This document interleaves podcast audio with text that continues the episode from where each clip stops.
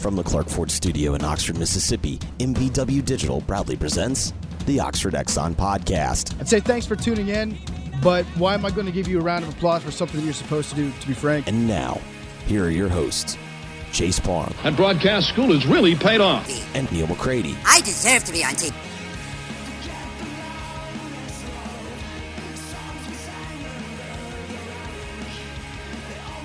Welcome into this edition of the Oxford Exxon podcast. I'm Chase Parham and Neal McCready with a couple different interviews for you today. One with Reynolds Wolf of the Weather Channel. They talk about his career in meteorology, the path to the Weather Channel, how COVID 19 has affected his job, and more. And they also speak with Anna Berry. She's a higher education consultant about what the fall could look like for colleges around the U.S., the changing landscape of higher education, and more in the wake of COVID 19. So that's coming to you on today's show, a show that's brought to you every single day by the Oxford Exxon Highway 6 West in Oxford. Speed Pass Plus app, use it, download it, let it uh, take care of you a little bit. Don't have to touch much. The way to get fuel the safest way possible right now at all Blue Sky locations in Mississippi, including the Oxford Exxon. And we're coming to you from the Clark Ford Studio, 662 257 1900, Highway 25 South there in Amory.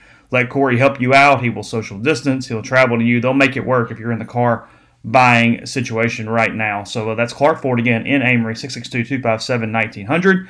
And we'll uh, kick off the show with Neal's interview with Reynolds Wolf of the Weather Channel. Reynolds Wolf of the Weather Channel joins us here on the show. I've been looking forward to this all weekend because I was telling you a minute ago before we got started. I'm I'm kind of a weather nerd. I think uh, I, between I guess sort of living in what is now tornado country, but really where it started was living on uh, the Alabama. Lived in Mobile and, and Spanish Fort all those years, watching. You had to watch hurricanes differently. Uh, you know, Ivan was the one that that impacted us the most, and then of course I remember Katrina so well and all that stuff. And so you just you just live those people down there when you live along the coast. You you you live with those storms in a different way than than when you I grew up in North Louisiana. So anyway, long story short, I'm excited to get you on to talk about weather and how you got into it and a whole lot of other things as well. So thanks for being with us. Oh hell yeah! And, and you're absolutely right. I mean, it's interesting when you live in certain parts of the country, you become very savvy. So if you're on the Gulf Coast, damn straight, you know all about hurricanes. You know about tropical weather. I mean, better than, than a lot of meteorologists do. If you live in the Central Plains, you're dealing with tornadoes. North up north, I mean, the blizzards. If you live in California, you're familiar with earthquakes. I mean, every region is going to have its have its thing. But man, Gulf Coast, uh, where where you happen to be, you, you get occasionally some decent tornadoes there too. So a good good mix. It's Yeah. good in, good in some ways. We got out of there before the, the Christmas Eve tornado that went through. Uh, it was it's weird because we were there back at a time when we thought we would be there. We, I thought we were going to be there for good, and uh, the the girls were little. I don't think Carson was born yet, our, our youngest, and and it snowed on Christmas Eve, and I can remember telling them. Go out and play in this because you'll never see it again. You know, I mean, at, at your home, and uh, and you know, my wife was like, "It's cold, it's wet." I'm like, "Yeah, but they won't ever see it again." And and then you know, of course, we moved and we, we come to Oxford, and and maybe the year after we moved here, we got you know 11 inches, 10, 11 inches of snow or whatnot, and I was like, "Well, I was I was wrong about that." But but yeah, Absolutely. yeah, you just you know you just never knew we're down there you could get anything at any different time. But so I'm curious. You're you're about two months younger than me. We're we're we're basically the same age. Uh, how did you get how did you get into weather? What was it that that got you excited about weather? What was it that turned you on to that? Oh gosh, I mean, uh, I could give you the great canned response that I've given people over the years. Like to be honest with you, and the, the honest thing about it is, man, I've got the attention span of a housefly. And, and the great thing about weather is that even if you live in a place like, say, I worked in Central Florida for a number of years, where it seems like every day is going to be the same high around 90, low is going to be 70, chance of showers in the afternoon. There's a subtle difference every single time, and, and I think that's what I love about it. That that there's always some kind of there's no carbon copy. You know what I mean? And, and doing what I do, thankfully, I'm not working in the same cubicle. Not no offense to anyone who does, but I just think that, that, that the variety of things you deal with, especially when you're covering national weather, I mean, it's it's fantastic. There's always something, always something different that catches the eye. Yeah, you mentioned that you, you've been you've been all over the place. You you got your undergrad at, at Jacksonville State. You Yep. uh, you went to Mississippi State for your, I guess that would be a, a master's degree in in, in broadcast uh, meteorology. Just a, a, certificate in broadcast meteorology. Okay. And, and you know what's funny is you, nowadays you can go on on on my gosh, just follow any person, any news team, any local station, or even national a national team, and you'll find more than a handful of Mississippi State. They're very well represented when it comes to meteorology. But you've got Penn State, you've got Oklahoma, Florida State's well represented, and, and what's great is a lot of these these uh, meteorologists that we have at the Weather Channel, uh, they come from a great variety of these schools. All these schools have got great football teams. So trust me, when you have college football going on, the arguments, the conversations can be a lot of fun, can be heated at times. It just makes it more interesting. But uh, yeah, educationally speaking, yeah, Mississippi State was where I got the certificate of meteorology, and then in TV. Um, grew actually born in Charlotte, North Carolina, but lived all over the country as a kid mostly in Alabama, in, in uh, some elementary school, middle school, and high school, but professionally, uh, Anniston, Alabama, San Luis Obispo, California, Austin, Texas, Detroit, Michigan, uh, Orlando, Florida, St. Louis, then CNN for six years, the Weather Channel for seven. And the cool thing about that, Neal, you'll notice is that I get to sample different climates all around the country, which overall, man, that's the best education in the whole world. That's what I was going to ask you. I mean, you got to go uh, literally coast to coast and all over the place. How much did that help you when you got into a national gig at CNN and then now where you're at the Weather Channel where I mean, you're having to kind of keep an eye on the entire country, probably the whole world at, at pretty much all yeah, times, but, right? But the thing, the thing that's so great about uh, when, when you're in local television, you're doing a lot of the work yourself. At the Weather Channel, one of the great things is you've got there's so many people there behind the scenes that are so intelligent. These are people that should be working for NASA, for God's sake. They're so smart. So the work I do is actually less in terms of the forecasting because we've got guys who are they get their masters, they get their doctorates in meteorology. So I always have a great source that I can go to for help. But in terms of just the presentation, the broadcasting, that's where, where I've got to do that myself. But being around the country, the thing that really helps you is um, just in terms of geography. You're familiar with these areas, and uh, I got to tell you, man, that the, the, first, the second job I had going to San Luis Obispo. Let's see. Um, again, we're about the same age. That was early 90s 92 93 and at that point the the the internet was in its infancy. Yeah. So going out there to the west coast and leaving the southeast was like saying goodbye to everything. There, you didn't have the social media. So i was saying goodbye to SEC football. I was saying goodbye to sweet tea. I was saying goodbye to my, my parents. I was saying goodbye so much and then going out there, man, if you want to call home, do you remember MCI, the 10 cents a minute? I mean, that's the best deal you could possibly get. I remember but, that, yeah. Yeah. Yeah. But, but you, you, you, go to the West Coast, and it, it, was like being on Mars.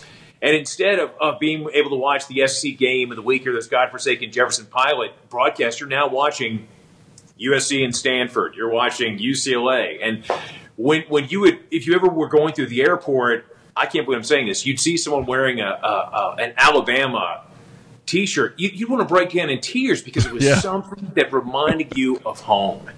and uh, so, yeah, but that was the best education. And long story short, that's that helps not only meteorologically, but geographically, but also socially. I mean, you grow up when you do those kind of things. I mean, damn, I'll bet I bet you learned a lot more in your industry and what you do as a journalist by real world experience a hell of a lot more than when you were in school.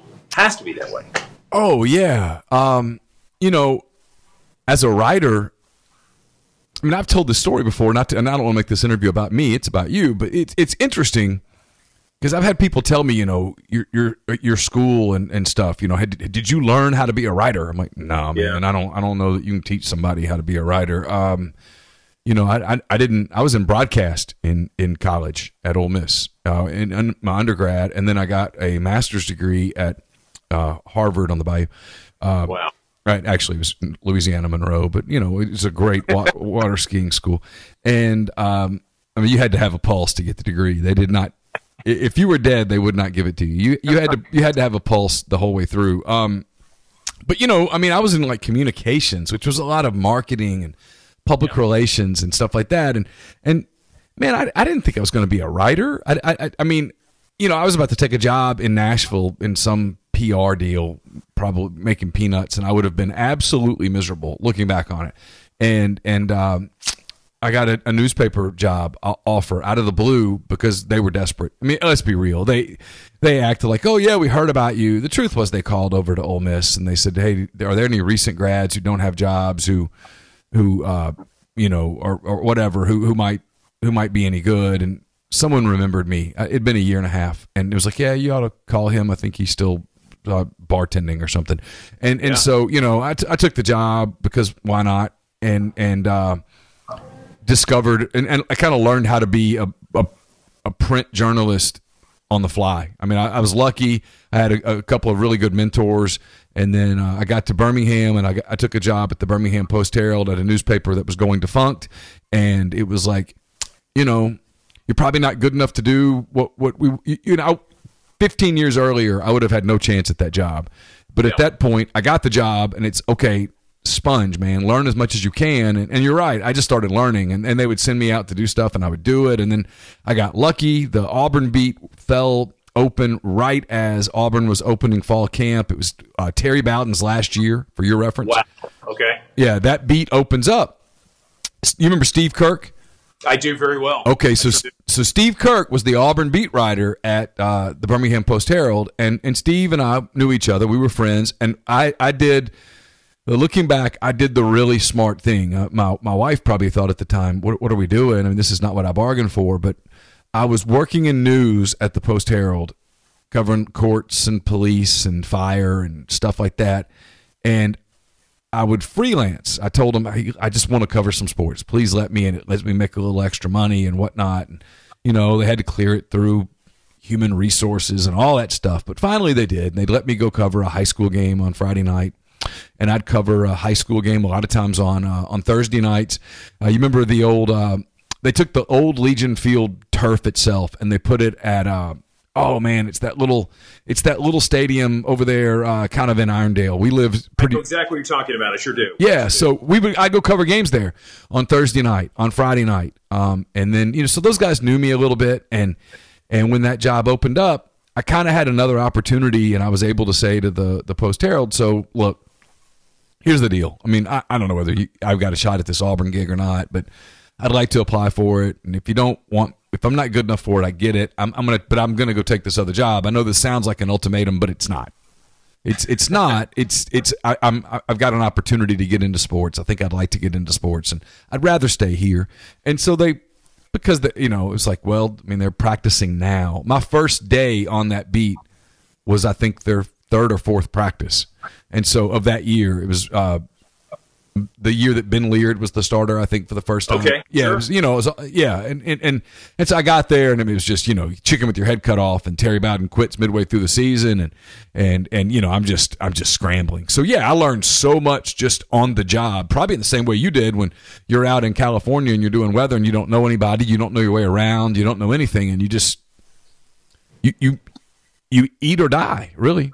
Yeah, you're, you're, treading water. You're absolutely right. You're absolutely right about that. And, and it is. Uh, it's funny though how, how those jobs how how they, there's this involvement. How you said you were in news, then from news you you slowly gravitate, and then you, you're you're in the world of of, of sports. But do you find it weird too? Because this has certainly happened to me over the years. There's been this, um, I guess, this transformation in the industry where it's more than just doing, say, a newscaster five, six, and eleven. All of a sudden, with the the the you insert social media into stuff. You you have different expectations. There is a, a metamorphosis that happens. Like for you, for example, uh, the, I'm sure that you'll get certain amount of clicks for an article for a piece that you'll put together on Ole Miss, but I'm sure now your job is we have to have content. They want video. They want they want post game analysis, immediate. It's got to be within 30 minutes after after the game is over. I mean, I'm sure you've got.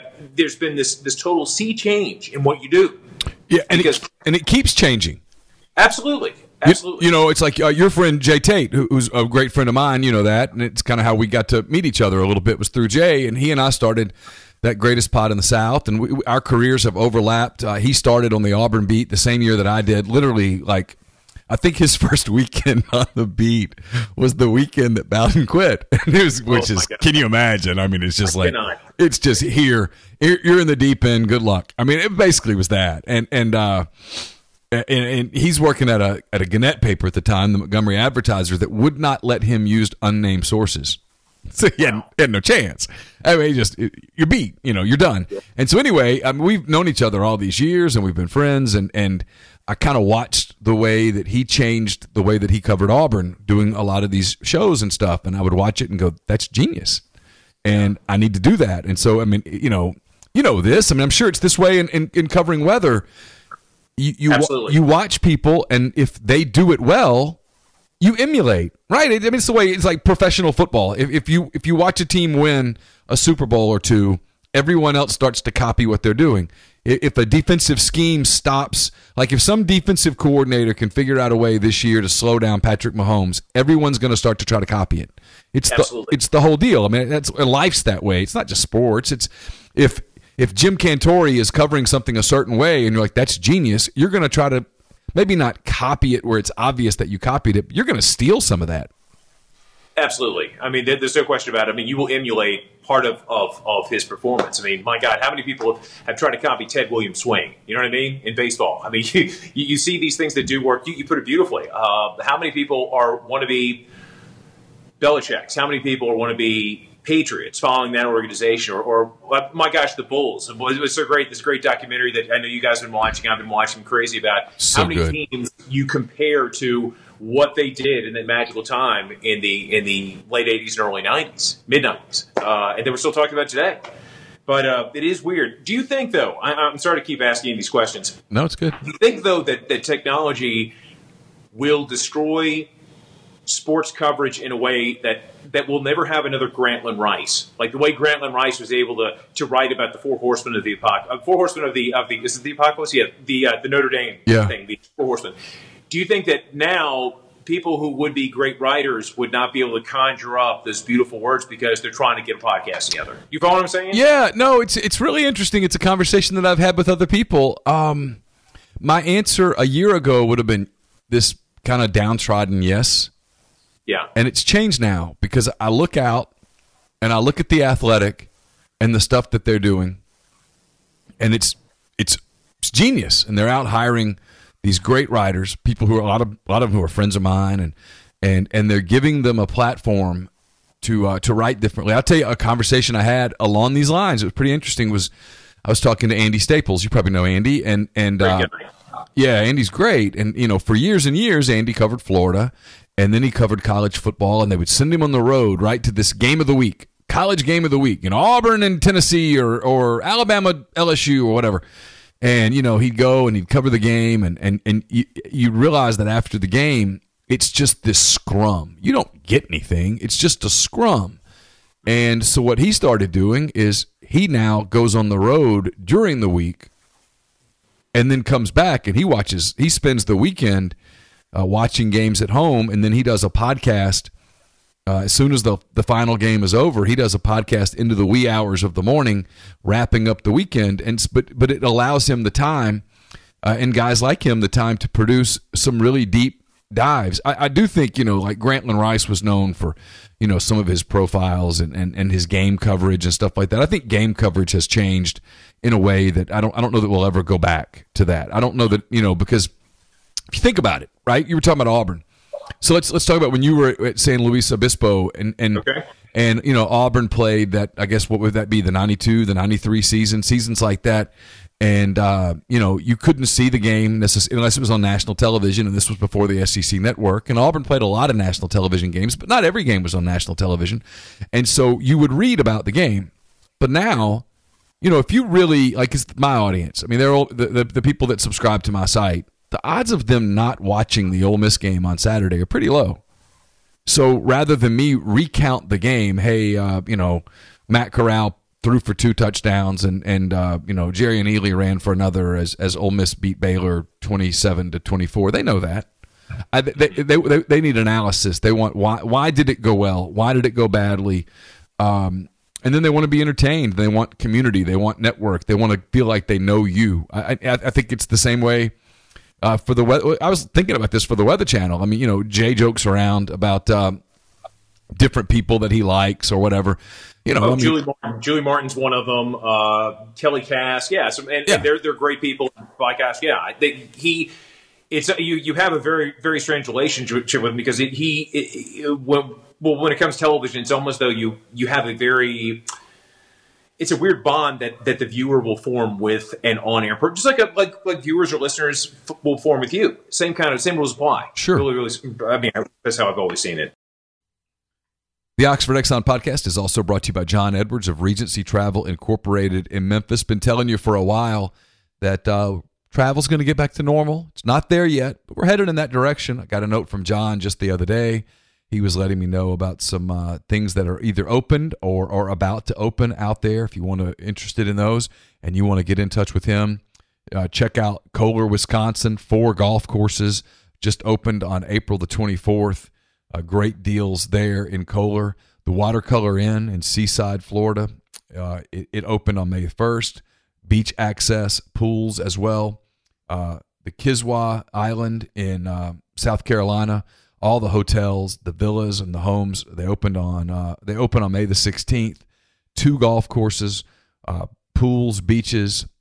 Also in South Carolina in Hilton Head, the Sea Pines Resort there in Hilton Head. Hotels, uh, homes May the 16th, golf courses, pools, beaches opening as well. And then uh, if you want a little something more, a little more exotic in uh, the British Virgin Islands, sailboat rentals with full crew, uh, all of that stuff opening up on June the 2nd, up to three couples, total of $14,500, all inclusive. If you want to get away and enjoy travel, things are opening up. You want to get in touch with John, 901 494 3387 or send him an email, jedwards at regencytravel.net. First time clients save $50 off their first book trip just by telling John you heard about Regency Travel on the podcast. We're also brought to you by Oxford University Bank. OUB, locally owned and operated right here in Oxford. When you deposit money at OUB, that money and the vast majority of the bank's profits go right back into the Oxford community. OUB gives you the benefit the benefits of home uh, all the comforts and benefits that you're used to from the big mega banks, except they give you a personal touch, all the technology and products you want, but there's no buttons to push, no wait. You get a live person when you call, great customer service at OUB. You also get Kasasa, it's the absolute best cash checking account. And with it, OUB will pay customers 2.5% interest on their balances up to $50,000 and refund ATM fees nationwide. They also have a commercial checking account now paying 1% interest as long as you keep $10,000 in the account. It comes with fully interactive online banking. To learn more, go to liveoxfordbankoxford.com or call 662 234 6668. OUB is FDIC insured. And we're brought to you by Bluff City Advisory Group, dedicated to building the future you desire. Founded in Memphis in 2019, their team is comprised of established and seasoned financial experts who came together to serve individuals and families of their beloved hometown. The firm is built on decades of wealth management experience, and they've seen it all. Their financial advisors have a reputation for professional excellence, and their clients rely on their high level of confidence and integrity. So, whether you need guidance on developing a financial plan, creating a customized executive benefits program for your business, or preparing a detailed asset allocation analysis, Bluff City Advisory will provide forward thinking, cost effective investment strategies customized to uniquely fit each client. 901 365 3447 or email Ben, B E N, at bluffcityadvisory.com. And we're brought to you by Whitney McNutt of Tommy Morgan Incorporated Realtors. She sponsors my weekly mailbag on rebelgrove.com, and she can also serve you for all your real estate needs in Oxford and Tupelo. She sells condos, land, commercial, and residential family homes. To get in touch with Whitney, 662 567 2573 or 662 842 3844. So someone like is, you is out in the field at a, you know, and, and, and we're, we're on tornado watch or, you know, I think Cantor- Cantore is so famous for, you know, chasing the hurricanes around. I know that your first assignment with, uh, with uh, the Weather Channel was was I think Hurricane Isaac if I if I'm remembering correctly. Um, you know, pe- people are watching that then, so they're watching hours on end. You know, because Cantore's out there in the in the surf and the wind and stuff, and telling you, well, here, here's what's coming and here's where it's going, and and and so you, you, they do. They get to know. They, they want to feel like they know the person, and and that's that you have to you have to have personality. You have to have more than just than than just broadcast talent. You have to have the ability to let your guard down and let people know who you are a little bit. Otherwise, I just I, think people's you mentioned your attention span. I think most people's attention span is short. They, they move on to something else. You have to be somewhat compelling as a as an individual.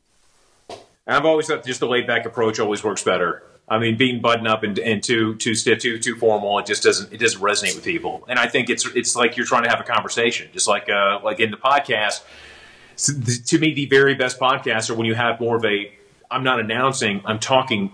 Actually, I'm not. I'm not broadcasting. I'm. I'm, I'm having a conversation with you, and and uh, it definitely. Uh, I definitely see that in a lot of things you guys have done, especially Greatest Pod in, in podcast in the South. What, how, how many podcasts are you doing now? How many do you have? Um, I guess I do. I do five. One that's one that's uh, daily, and then and then four that are weekly. Yeah, see, lack of structure in some ways, not saying that all podcasts have a lack of structure, but having just more of the laid back, just kind of loosening up delivery, I think is so much better. It's really compelling. You know, we've done that in a variety of ways on the Weather Channel, and it's not just with straight up weather, but we've also incorporated sports at a time. You know, I know you, you obviously one of your, your great sites, the Rebel Grove, uh, actually spent some time in, in Oxford uh, in several different campuses. Weather Channel did this thing two years ago called the 100 Yards of Weather. And the idea behind it is that we would meet with a head coach, college coach, and we would start at the at the basically one end zone and walk 100 yards and have a conversation with these coaches, and we would speak about nothing about basically just whether and how it pertains to football. Sure.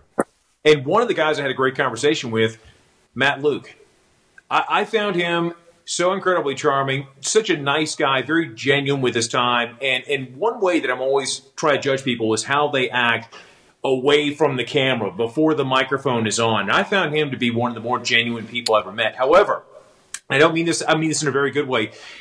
I found him as the kind of guy that I would prefer to have as a teammate as opposed to a head coach, if that makes sense. Sure, absolutely. You know, he the word you use use for him is the word that I've used for him many times is genuine. I mean, that's who he is. He's he's a super guy.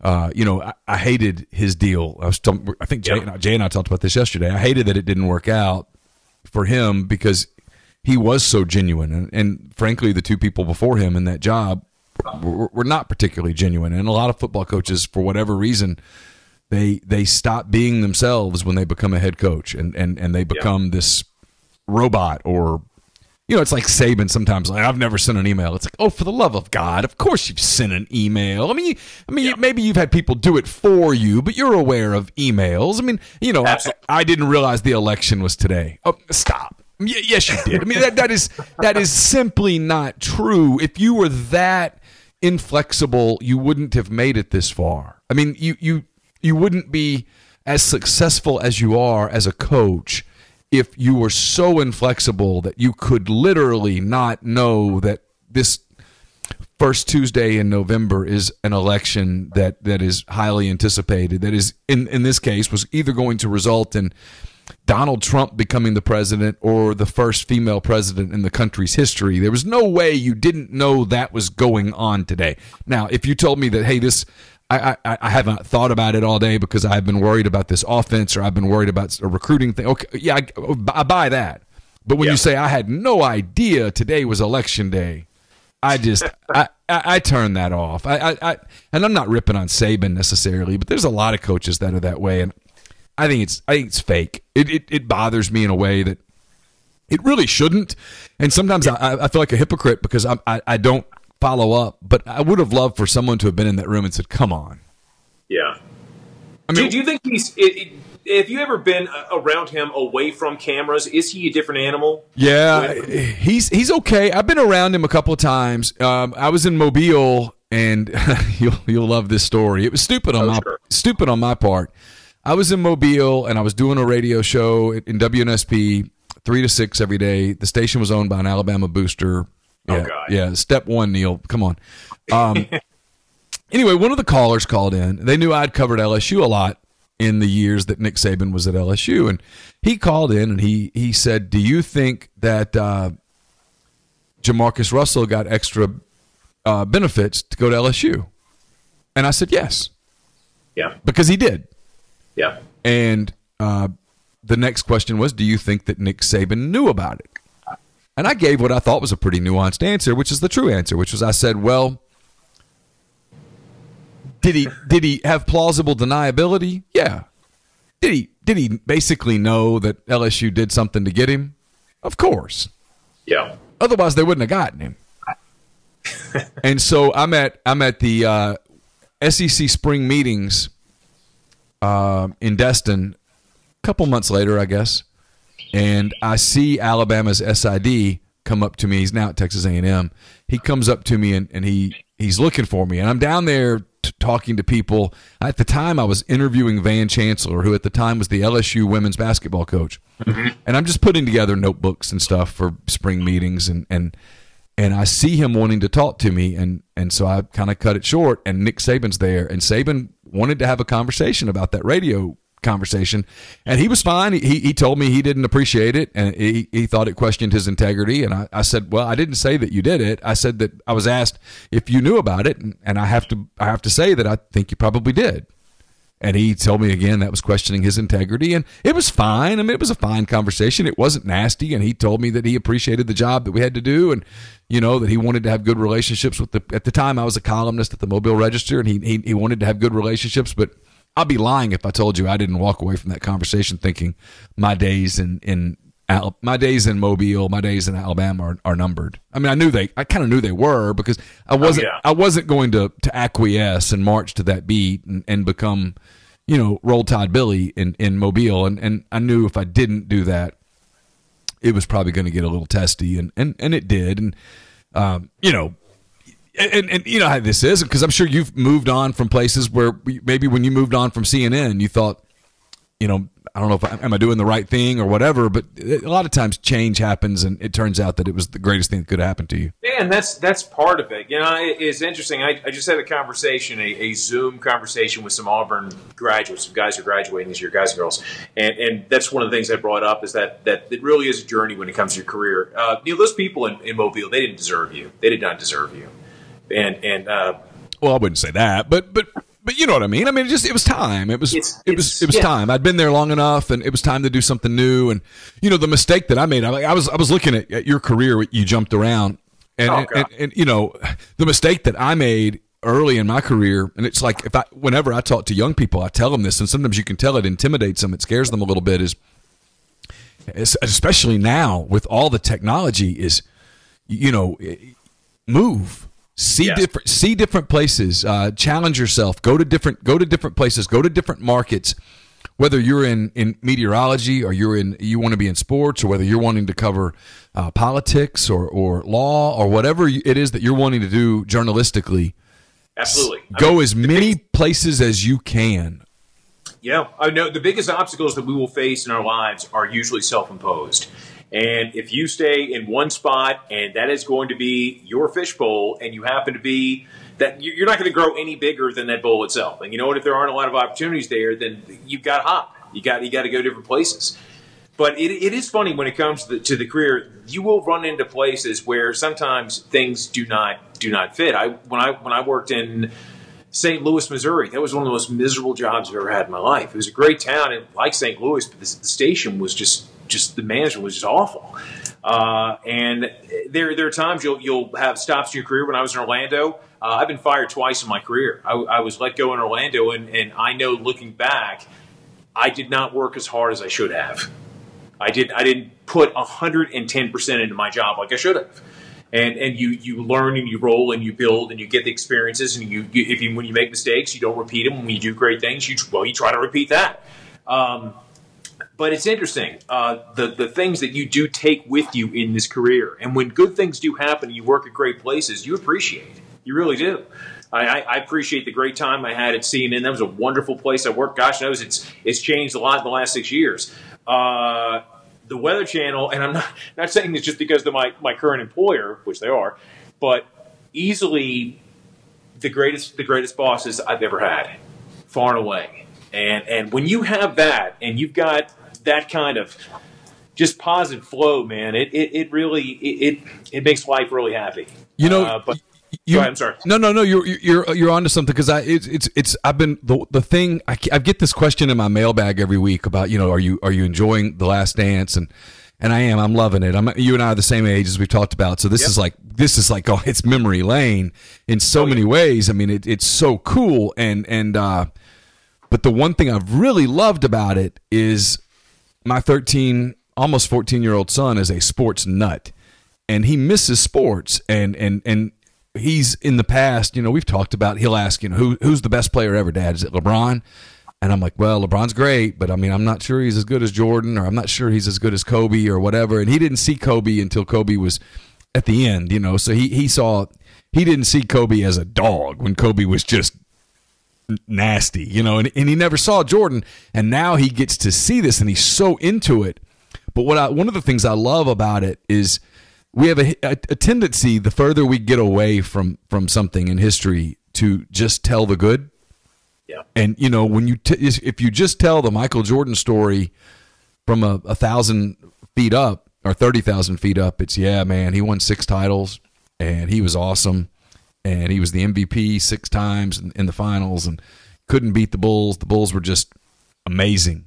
It's all true. But they, what they don't what they don't touch on in, in that and this documentary has done such a good job of it. And for the kids who are paying attention, it's such a life lesson. It didn't come easy. He had to lose to the Pistons first. He had to lose to the Celtics. He had to lose, and then he had to lose to the Pistons. In you know that he had to lose that game seven to the Pistons. That was that was painful. Uh, Absolutely. You know, and, and and he had to look himself in the mirror.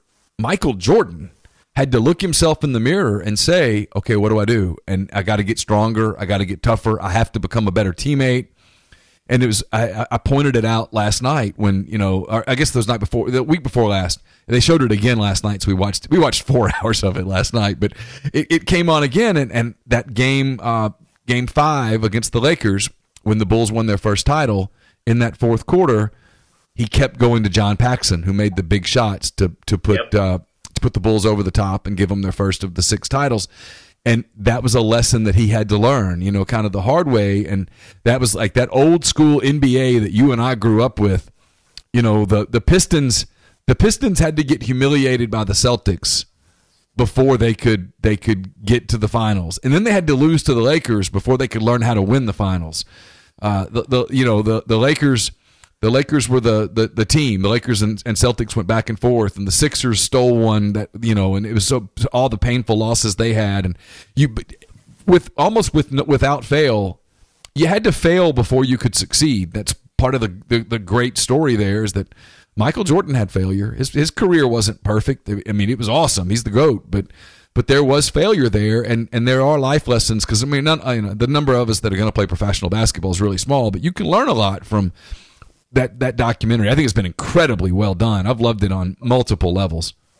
What what a great what a great teaching aspect that happens to be for kids, and what a great reminder for those of us who who have experienced things that, as you mentioned, you know, that's uh, it's it's so incredible. Because Uh, getting fired sucks, man. Getting fired is this gut punch. I mean, even if even if you know it's coming, and I didn't when I got fired from the radio station. I don't know about you in Orlando. I, di- I didn't know it was coming, and Yeah. it was uh, it was devastating. Man, it was it was a it was an absolute it was absolutely devastating. I mean, I I, I, re- I remember that feeling in my gut that that did not go away for a few days. That fear that just I mean, you know, a lot of people are dealing with it now in the pandemic through no fault of their own, and and and it's it's it is terrifying when it happens to you. It is. It's the spookiest thing in the world. Yeah, it's it's uh, it's it's humbling. It's humbling. You you lose your self confidence. I mean, it's. Um, but I mean, g- gosh Almighty! I mean, once you do make make it through and you right the ship, uh, in a sense, I'm better for it. You know, if that Sure. makes any sense. Yeah, I do. I- In it- what way? it- How did, how did it improve you? my God, it made me appreciate a good situation. It made me work harder. It, it also, at the same time, uh, made me seek a, a spot where I would truly be happy. I mean, I, I was kind of bored. I was bored of the situation there that, that, I, that I had. Really nice station, wonderful people, but uh, we just weren't producing. Uh, it, it just our, our numbers were, were just awful. And uh, as it happens in television, normally you will be in a situation, you'll be in a spot, usually signed to say a, it could be a two to five year deal, and at that end of that that that, that span, if your numbers have not if you haven't had an increase, well, then changes are usually made. And sometimes the changes happen to be personnel. It does happen. It's very similar in some respects, I think, to, to college coaching, how you'll be a coach at a certain place, and if you have great success, well, you're there, you sign several contracts. If you don't, well, you get Mike Shula'd, or you get, I mean, you, you pick your you pick your, your spot. Um, but it's, it's very, very interesting. Uh, when you are um, in this business, like you were saying earlier, how you try to, to emulate the great broadcasters. Usually, the ones who are most successful are those that, no duh, have been in one spot for a pretty long time. But but coming up, like it, like I was comparing it to the coaching ranges, We pick any coach, pick someone like Gus Malzahn, and you'll see all the stops he made before he got to be where he is today. Yeah. And you look at where you have been and your track record of where you have been and where you were going, and and and, and that's what I told these kids I spoke to the other day from Auburn. I mentioned that you are in the baby steps of of really a journey that you're going to take. But uh, it is interesting how, how sports can be a parallel that we can apply lessons there to, to our own life. And speaking of sportsmen, did you watch any of the Kentucky Derby coverage? I was getting I was getting ready to ask you about it because I, I, I did not know that you were such a horse person until the weekend, and I saw uh, your photos, and then I saw you talk about the Woodford Reserve. I always see that bottle all the time. I saw it just the other day, in fact, and I remember thinking when I saw it, I'm like, oh man, that's yet another yeah. thing that just sucks, you know, that I'm so used to. Um, so you grew up. That was horse. I guess horse racing and stuff was a was a big part of your life. It was a huge deal uh, for your father, right? Well, I mean, we were into we showed horses, we showed Arabians, we showed we had quarter horses, we had Tennessee walking horses, but we're never into the the horse racing. But when you're in the horse community, when you're in the equine community, anything that's horse kind of attracts you. So my family really into, we really enjoyed the horse racing. Uh, my dad, especially, huge, huge. Uh, Derby fan, tremendous horse racing fan, and, and loved the history and the pageantry of it and the tradition and and whatnot. And uh, I'll tell you, man, watching that computer generated, simulated cartoon thing of the, the, the Triple Crown winners, I, I, was in the middle of that drinking a mint julep, and it dawned on me. For God's sake, I'm, I'm excited watching a cartoon. it is time for sports to come back. It and, is. we, we've gotten to this point where we're, we're, celebrating those things. Now, that being said, I ha- I'm not trying to dwell on this over and over again, but it really just, I think, regardless of where we were or where we would be in terms of the lack of sports, the, the Last Dance documentary is unbelievable. It is so well done. Take a break in the show to tell you about Community Mortgage located in Oxford, Memphis, Soto County, and Chattanooga. Underwriting and processing is done in Memphis, so you're getting local underwriting and understand your market. A leader in condo financing in Oxford, and the float down option where you can lock in the current rate, but if rates go down before you close, you get the lower rate. 662 234 2704 or JLOWE at communitymtg.com. Also brought to you by G&M Pharmacy on South Lamar in Oxford, also Tyson Drugs on the square in Holly Springs. Both those locations are open for regular business hours. Tyson's is utilizing a walk-up window, and G&M is offering curbside service there in Oxford. Both stores are dedicated to local delivery and still able to deliver same day as well. 662-236 2222. The podcast brought to you by Visit Oxford. Visit oxfordms.com is the website. Click the very top, see how to support Oxford during COVID 19. You can see a list of all retailers, restaurants with curbside with delivery options to uh, help you out there if you need that list. Also, ways to support hospitality workers who are out of jobs right now in Oxford between tip roulette and some other options that you have. Again, visit oxfordms.com. Podcast also brought to you by Special Orthopedic Group. They are open in Tupelo and Oxford. You can skip the ER for urgent ortho related injuries at both locations. They're offering, offering virtual health telemedicine. Patients have direct access to all SOG physicians and nurse practitioners. Patients have 24 hour access to appointments at 662 767 4200 or SOGMS.com. No referral is needed. Walk ins are welcome. And then, last but not least, we're brought to you by In House Interior and Design 662 681 6241. You can call, you can text. They are available for you. I talked to Nikki this week. They're getting picking up more clients because people are home right now. They're seeing things around their house they want to change, they want to fix up. They offer new client gifts. They offer dorm room appointments whenever that does uh, come with discounts as well. So you can find out more, text or call 662 681 6241. So let me, let me uh, go ahead. Go ahead. Go ahead. No, I'm done, man. What, do you, how how has this? Because I'm gonna get I want to get your thoughts on football and stuff in a minute, but I'm I'm really curious because normally you guys, I mean, look, the weather do, the weather doesn't stop just because there's a pandemic. Uh, I mean, there's still storms. We're still watching stuff. It's uh, you know, I guess it's still kind of tornado season. We're getting to the tail end of that, but you know, we're approaching the summer where there's going to be hurricane season and all of those things. For for you, how has the uh, how has the pandemic changed day to day operations? How has it changed travel? How has it changed the way that, that you all are are doing your jobs? Okay, great conversation. Great, great question. Uh, last time I was out covering a storm, a, a, a big, big storm, was in, let's see, uh, January, went to Detroit to cover a snowstorm uh, until last week. Last week, had to pack up and go to Savannah, Georgia to cover possibly a tornado outbreak and went to Savannah. And other than truck stops being busy, I, I drove there. Didn't fly, I drove down there.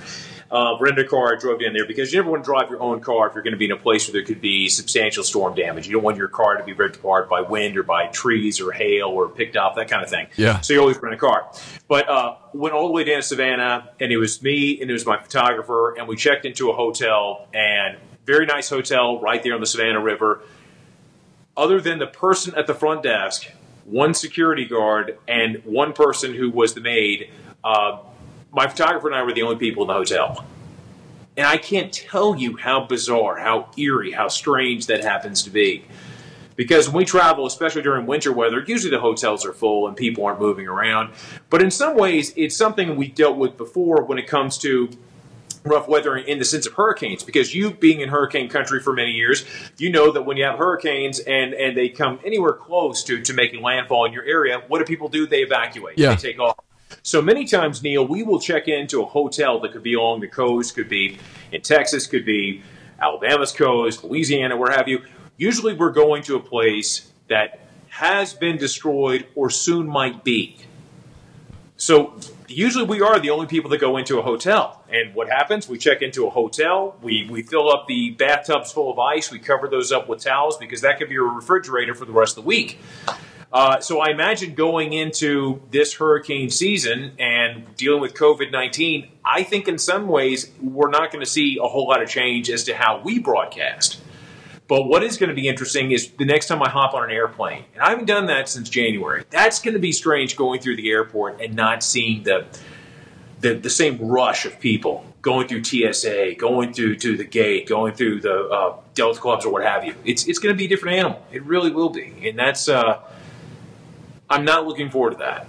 Yeah, and, and the people, everyone's going to be wearing a mask. I think for a while on planes. I, th- I think they're going to require it. I saw where it's, a lot of the uh, the airlines are opening up some more flights here in the in the next week or two, and, and they're making mask a requirement. And there's going to be the people that I'm not making fun of them. Uh, They're not. They, there there are people who feel like that, that is a violation of their civil liberties, and they are going to push back. And I that's the one part that I'm kind of glad that I don't travel like I used to because I would dread having just to watch that. Just okay, what are we going to do? Or, you know, I, Oh yeah. do you do you, go, do you go pull the person off the flight? I mean, what, how does that work?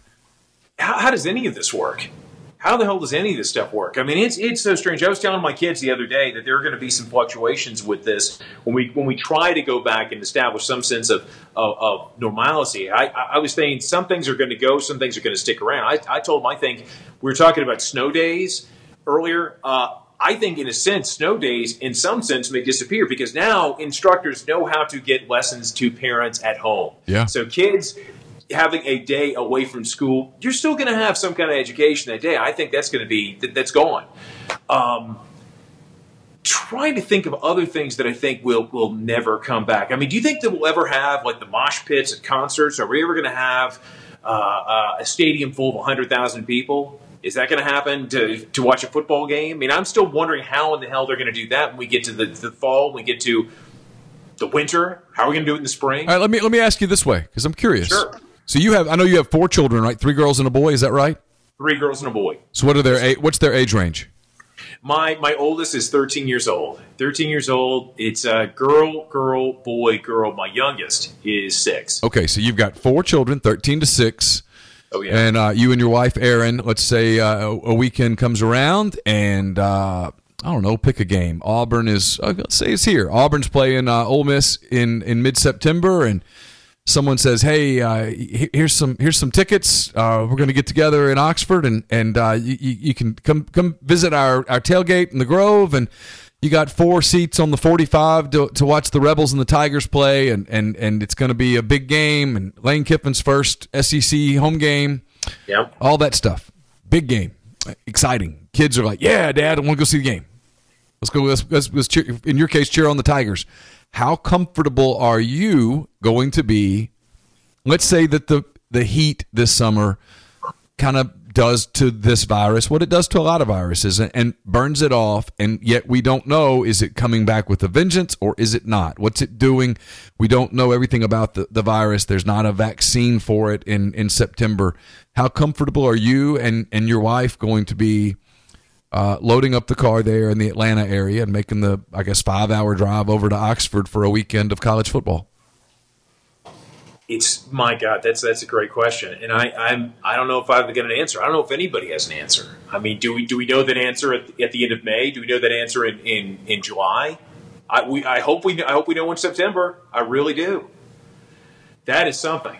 Um, see, you know what's amazing is think about if if you're asking me this question in December, it's a no-brainer. You're going to the game. You're going to the Grove. Isn't yeah, it sure. amazing how this one virus on the other side of the planet has turned everything upside down? It's you know what's fascinating to me, and and I, I watched this morning on Twitter, and there was one person I, I won't name names because I don't want to out anybody or people. I don't want to offend anybody because I, I try to be pretty open minded about it. I watched one person who I really trust in the in, of a national person who okay. was really downplaying it hey, this thing is just not what it was modeled to be. It's it's mostly it's it's if you take nursing home numbers out, the numbers are completely different. If you know, someone said why is it, it, one of the questions was why has Florida not been impacted more than it has? And it was the answer was well because they really locked down their their nursing homes. And then I saw another person, a female person whose father is a medical person in New York who talked about just how devastating this is and how we should not be reopening anything right now. And and, and she she did so in, in, in compelling fashion.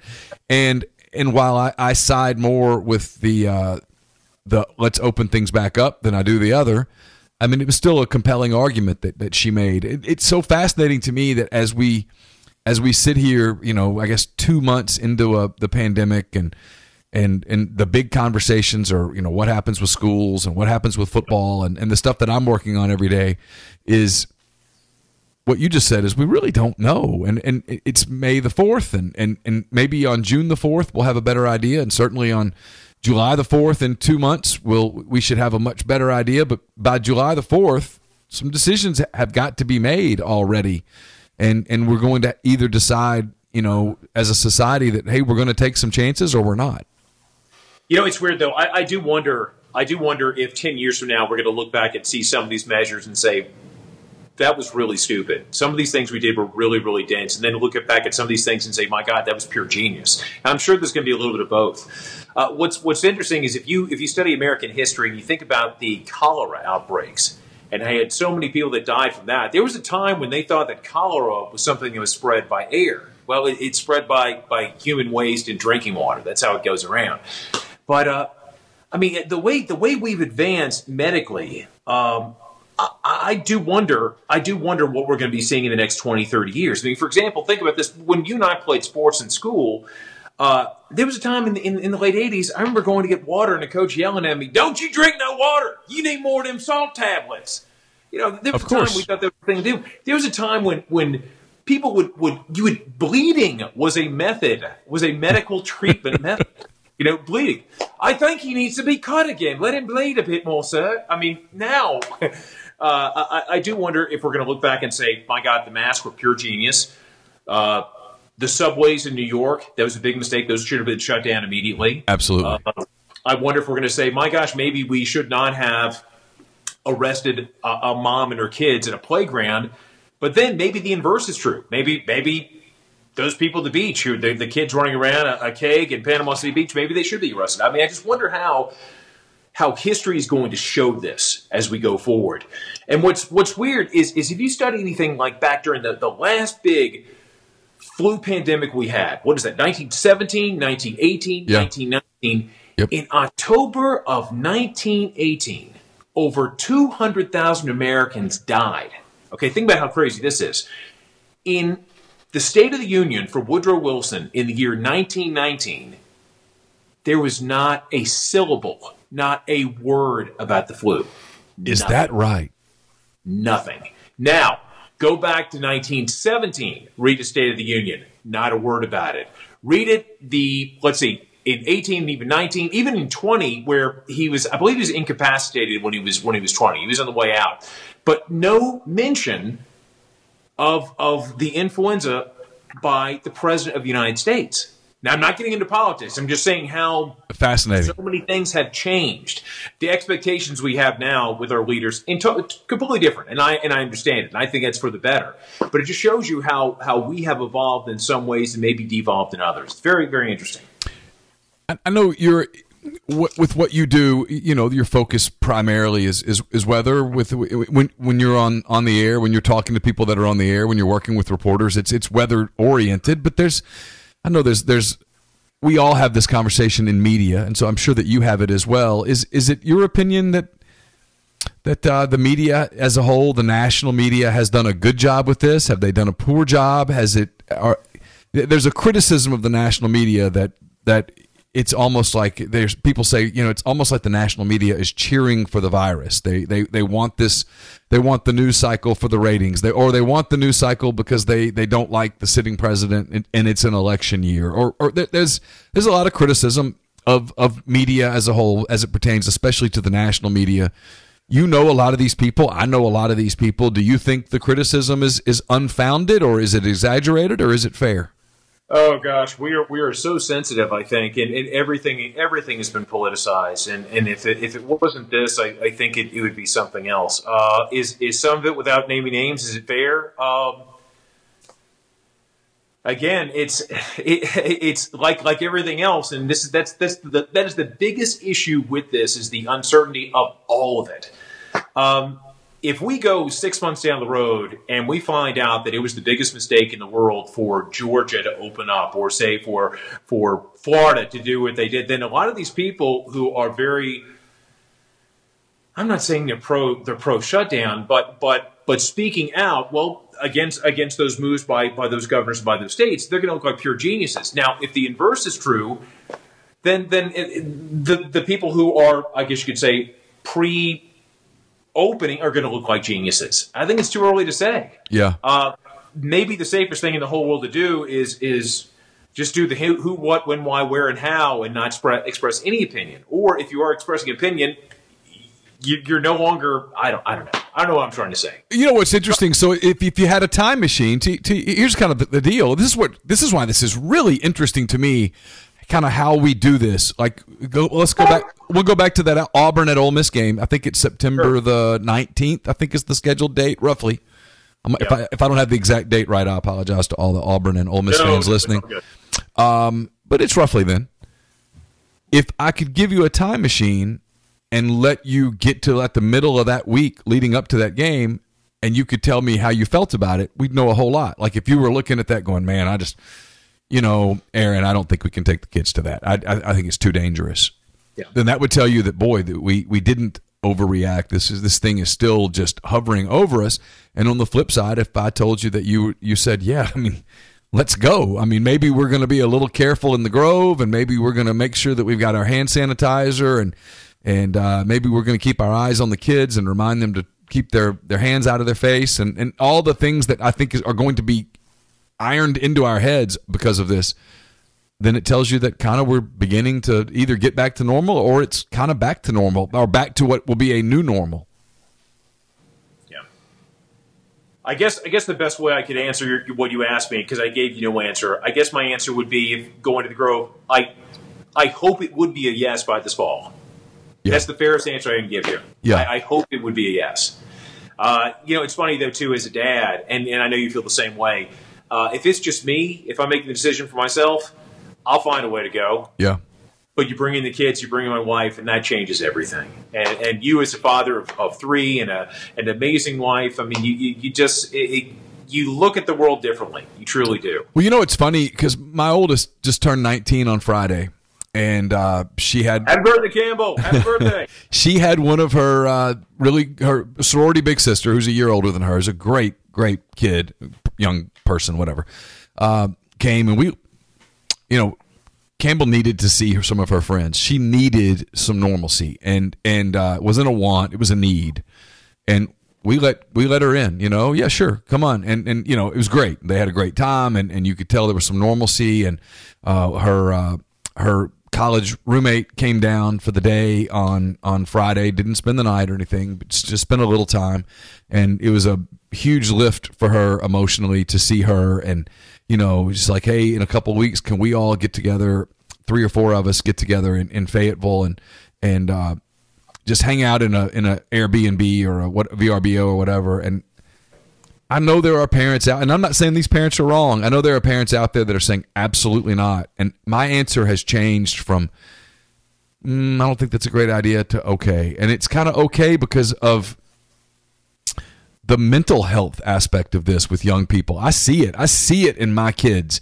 In two of my three kids, I can tell this has done not irreversible damage, I would certainly hope, but it's done some damage. I'm curious with yours. You've got four and so 13 down to 6, you've got a little range there. How are how are your kids hanging in there emotionally with not getting to see their friends, not getting to see their teachers, not getting to, to play their, their do their games or, or dance teams or, or cheer teams or whatever it is that they're into. They're not getting to do it right now. How are they handling it? It's they're all different. They're all different. I mean, it's funny. Uh, they're all the same genetic material. They're treated the same stimuli, and we've got four entirely different outcomes, and that's the way they've always been. And and my oldest Aniston, uh, she she's so wise in the sense that that she's disappointed that she wasn't able to finish her her middle school year, and but she's also smart enough to know that, that there are people who aren't finishing high school. There are people that aren't properly able to to go through graduation in college. That, that, that she's very very cognizant of that, which is which is wonderful. Uh, Landry, who is my 11 year old, she she's having a tougher time. She's much more social. Uh, I will tell you that her birthday, her 11th birthday, was on on March 31st, and that was difficult because all the kids want the parties and that kind of thing. Yeah. And we were we were sitting out on the front lawn taking it easy, and we live in a cul-de-sac, and everything was quiet, the birds were chirping, and then we heard it, and then we heard it again, and we heard more of it, and it was beeping, cars beeping, and a line of cars came from all the way down the street came to our cul-de-sac, turned around. They were all her friends, her parents driving them. So cool. Going by the way, oh, dude, I was crying my eyes out. And, Yeah. And uh, it's it's uh, it has been really tough on these kids in, in some ways. Uh, my son Patterson, uh, he's. He's, he's the kid who hates school. So in many respects, he does enjoy being home. He's that guy. Yeah. And then Maris, my demon baby, my my uh, six year old, she just kind of goes with the flow.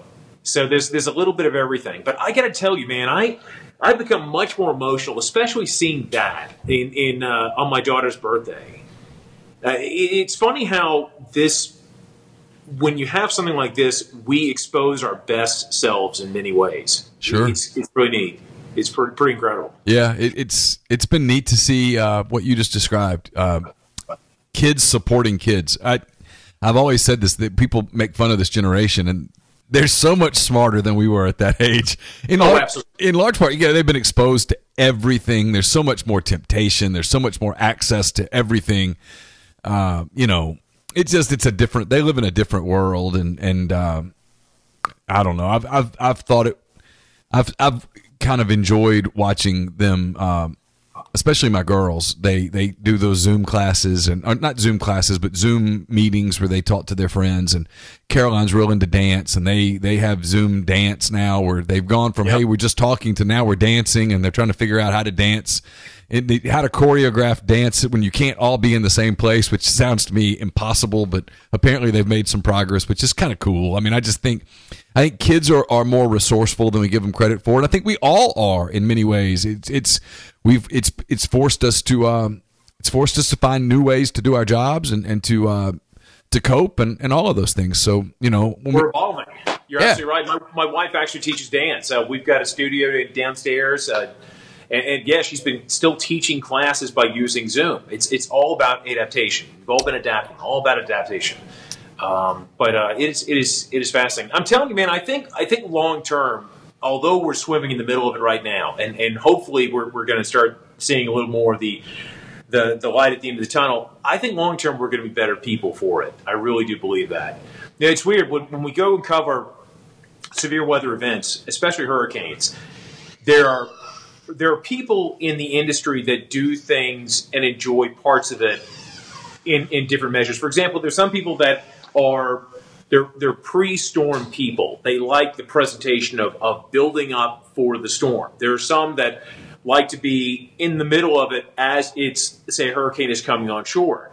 And then there are the aftermath people. And I consider myself to be an aftermath guy. And, and the reason for it is because of, of not the temperatures, the dew points, the highs, the lows, the fronts, the, the, the, storms itself. It's it's the the human story about about how weather affects people. And I got to tell you, perfect example, being in, in Houston after Hurricane Harvey, having these people coming over from Louisiana. They called them the Cajun Navy in bass boats. I remember that. Yeah.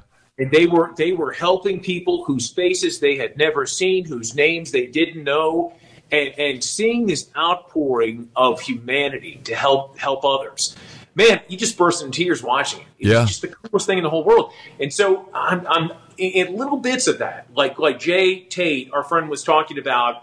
Uh, I guess they were putting signs up of all the graduating seniors in Yeah. their yards, and and my daughter's birthday and other birthdays, and and and people seeing their parents, they can't see them inside the hospital, but holding signs up, "Mom and Dad, we love you." Just little gestures. We're seeing the best of who we are, and there's that's.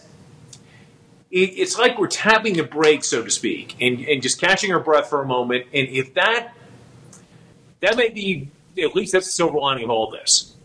And I hope that's a great lesson that we learn. I hope that we don't forget it when normal comes back, no matter what it looks like. I hope somehow some of that stays with us. The good stays with us. And it's Get- always- get, it- rid of that. It's always been with us. I, I remember, I, I, and I know I've kept you way too long. As we wrap up, I can you tell that story. The one thing I remember most about when we moved, we moved over to Spanish Fort from Mobile uh, because we thought we were going to be there forever, and and uh, we were there. We you know built our. It was our first new house as a couple, and and uh, you know we were super excited, and and uh, it was 2000. I guess what was that? 2007 and uh, and and Ivan came through and did real damage. So we had gone up to Birmingham. My wife's parents were in Birmingham at the time, and uh, we went up to Birmingham and, and took the kids. And and um, I guess Ivan came through on a Thursday night, and Laura was so worried about the house, and so she woke me up and she's like, "Can you will you drive down and, and go see the house?" And I'm like, "Are you serious?" And, and she's like, "Yeah." And, so I did, and I remember getting down there, and there was real damage done. I mean, our fence was all destroyed, and the we'd boarded up the house, but trees were down, and it was a mess. And I had to go back to, uh, I had to go cover Auburn LSU on that Saturday afternoon. They played the game. I remember that whole day thinking, are they going to play? And sure enough, they played. And so I covered that game on a Saturday afternoon. I drove from Auburn to Birmingham and we got up super early. And i remember dreading the drive back reynolds to to, to spanish fort because i was going to have to get to work you know. We had young kids and two dogs and it was going to be a nightmare. And the one memory of that we had just moved there didn't really know many many people. Yeah. all these people showed up in our backyard with four wheelers and chainsaws and all this stuff and helped us clear our backyard and uh, helped us put the kind of rig the fence where it would you know serve until we could get it permanently fixed. Um, and and it was just so cool. And people helping people. And i'm like yeah, most of you people don't really know me yet. And and all that. And that was you know that was the one thing. And so when ivan came that next year i told laura you know she took the kids up to birmingham. And i said i'm just going to stay. And, and it was a large part because of what i'd seen. I thought if it's bad i'm going to be here to help people and and and you know, obviously it was not particularly bad where we were. It was really bad to the west, as you well know. But but it, you know that, that you're right. People, the bad things do bring out the the best in people, and I think I think we'll see that moving forward. Absolutely. No, no question about it. Got to, got to stay optimistic. And can't, can't have the alternative. Well, I got to tell you, man. I've uh, really enjoyed it. I know you got to go. I appreciate it so much. Next time we get you on, I'm gonna get you on uh, Greatest Pod in the South, and I'm gonna we're gonna talk some college football. We'll get your thoughts. We'll, I tell you what we'll do. I'll get you on with me and Jay, and we'll do some over unders and and get your thoughts on some of these teams, and we'll find out whether you're a uh, a, a Malzahn uh, a Malzahn guy or not. Absolutely, uh, man. Uh, last thing, any any human being, any man who works in Mobile, Alabama, and has to make the commute to Auburn that far, you deserve you deserve the corner table high top, with a cold beer in a frosty mug for the rest of your life. Man, it's so funny. I, I mean, I, I could make that trip blindfolded by the time I'm it was sure. done. I mean, Evergreen, Greenville, uh, and then you get to Montgomery, and then you go over, and and I've told this story. I walked into that Hilton Garden Inn. I guess it was technically in Opelika. I always thought of it in Auburn. I started sta- I started staying there as soon as it was built. And that day that I walked in, and the girl said, "Welcome home, Mister McCready." I said, "Oh boy, this is this is." This is not good. And, uh, No, you know, I, I was there a lot. I, I enjoyed my years covering Auburn. I tell people I have a soft spot for Auburn. I, I I had my jogging routes on that campus and, and all sorts of stuff. I had no ties at all to Auburn, and, and to this day, I really have a soft spot for it. I totally understand. Well, man, I'll tell you what. Take advantage of this situation of being home by by enjoying your family. I'm enjoying mine, and if uh, that's what we come away with, more bonding with our with our with the babies and, and our brides, then then we come then we're winners. You know that that's what it's all about. Thoroughly enjoyed it. Thanks so much for spending some time with us, and uh, we'll get you on again soon. I hope. Anytime, brother. Take care, man. Stay Bye. safe. Bye. The Oxford Exxon podcast is also brought to you by the Iron Horse Grill. It specializes in on site large event catering for up to 250 people and off site full catering services, especially beverage catering. One day we're going to get back to normal. When we do, a lot of parties to catch up on, a lot of get togethers uh, that will need to take place, that will want to take place, wedding receptions, rehearsal dinners, graduation celebrations, and more. And the Iron Horse Grill is your answer to be able to enjoy that moment. It's a one stop shop for beverage services for a 250 to 500 person wedding or even a 3,500 person gala. It's the largest beverage caterer in Mississippi. It can service the entire state. So call Sarah Black at 601 398 0151 for your catering needs and knock that off your worry list. Let the Iron Horse Grill make your event one that is memorable forever.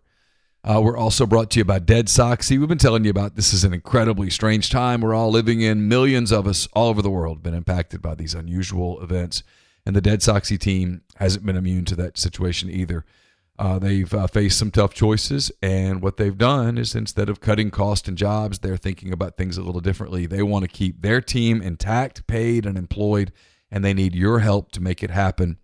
In the spirit of people helping people, they've decided to run a first of its kind support sale. They have slashed their prices site wide $6, $9, $11 a pair. They'd rather you get their socks discounted so they can keep paying their team rather than worrying about margins at times like this. It's deadsoxy.com, D E A D S O X Y.com. We're also brought to you by Nest and Wild. Sleep better with the Nest and Wild mattress. It's a Mississippi based mattress company making a high quality mattress delivered right to your door. They make buying a new mattress easy. Every Nest and Wild mattress is one foot thick, giving you comfort and support that will last.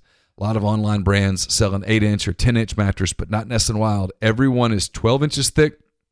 They're all American made, and it's a uh, fantastic deal because we're throwing in a podcast discount. Go to nestandwild.com, order your mattress, enter the podcast code REBEL20. That's REBEL20. Get 20% off your purchase. Your mattress will arrive at your door in three to five days. Brought to you by Pinnacle Trust. Pinnacle Trust, based in Madison, Mississippi. They've got clients in more than 20 states, advisors in multiple states as well. Founded in 1997, Pinnacle Trust provides detailed, specialized investment management, financial planning, retirement planning for individuals and businesses, and much more. At Pinnacle Trust, investing is treated like a commodity. Decisions are made using objective information and research, not emotions. So, regardless of your level of wealth, Pinnacle Trust will sit down with you, listen to your goals, study your expenses, and put forth a comprehensive, detailed financial and retirement plan built just for you. Cookie cutter financial planners put you in a box. Pinnacle Trust builds a box just for you. To learn more, go to pintrust.com. That's P I N N trust.com. Mention you heard about Pinnacle Trust on the podcast. You'll get 10% off your first year's fees. And we're brought to you by Grenada Nissan. If you're in the market for a Nissan vehicle, Grenada Nissan's the place to go. They've got a complete selection of new and previously owned Nissan vehicles, great lease deals as well. Been with us a long time. We'd appreciate you staying uh, loyal to them as well here in these weird times. You're in a, you, you want a Nissan vehicle, Grenada Nissan is where you need to head. It's Grenada, Grenada Nissan USA.com. Thanks to Neal and Reynolds there for giving us that interview. We're going to jump back right on the Rafters Music and Food Hotline. And here's Neal's interview with Anna Berry, again, higher education consultant, talking a good bit about colleges and universities and what the fall could look like at those. Anna Berry, uh, Zach Berry's much better half, kind enough to uh, join us here on the podcast. Anna works for an educational consultancy that helps kids applying to college. We're going to kind of leave it at that. We're going to leave it sort of generic we don't want to get too specific with who she works for or what she does. But she is uh, pretty connected, very connected with higher education, with uh, plans that are being made here as we tape this on uh, May the 4th, late in the afternoon on May the 4th with kind of plans for what's going on at colleges around the country. So, uh, Anna, thanks for spending some time.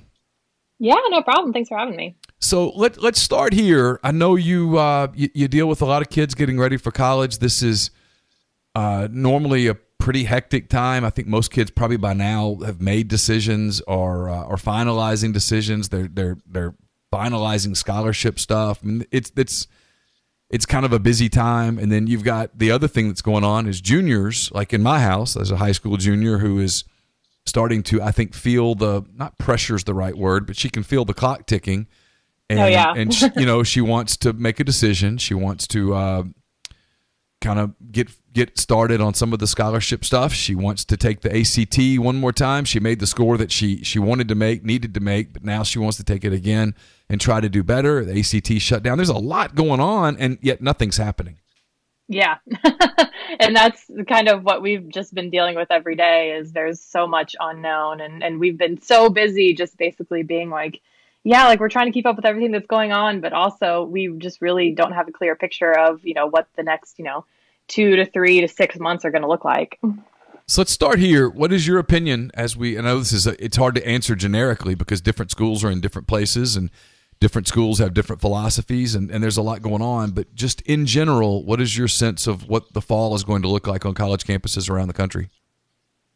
Yeah, I mean, you know, we've seen a lot of schools come out and say, you know, we're definitely going to be open this fall. You've had a few be like, oh, we're planning for online, but we're trying to be open. And you know colleges they want to be open this fall. They i mean they have to be. They need that tuition money. They need kids on campuses you know spending money in the bookstore and uh, you know all that stuff. They, they want to be open. But you know they're kind of at the mercy of you know what's happening locally they're kind of at the mercy of their local health departments whatever is happening in their local cities so you know, I think a lot of what we're seeing right now is colleges giving kind of their their hopeful statements. You know, we're definitely going to be open this fall because May 1st was the reply by date. So most schools have May 1st as their date for seniors to say, okay, I'm going to deposit, I'm going to go there in the fall.